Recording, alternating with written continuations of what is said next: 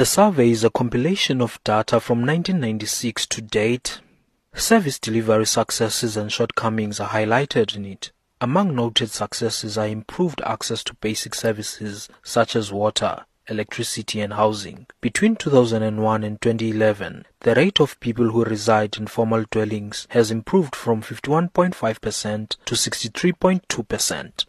The Deputy Director General on Statistical Collection and Outreach, Risenga Maluleke, says more than 72% of the population of the province has access to safe drinking water, while access to electricity has increased from 36.2% in 1996 to 85.4% in 2016. The data has shown us uh, that uh, there has been progress in relation to access to piped water until the drought hit us. And this current drought that we are undergoing does show in the data. The issue of electrification, especially for purposes of uh, lighting, we can see it that uh, the, the, people are, are, are, getting electricity. The entire country, as regards access to electricity, coming out of 1996 over the 20 years, has increased a lot. The Premier of the Eastern Cape, Phumulo Masualle, says the information will assist the government in its planning for the future.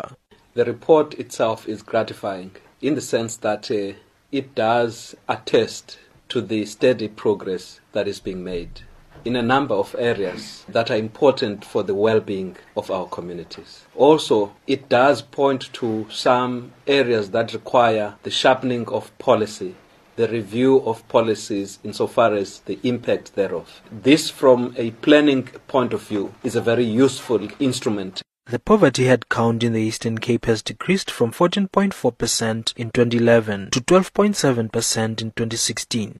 Decreases in the poverty head count were observed in all district municipalities between 2011 and 2016. I'm Yanga Funani in the Eastern Cape.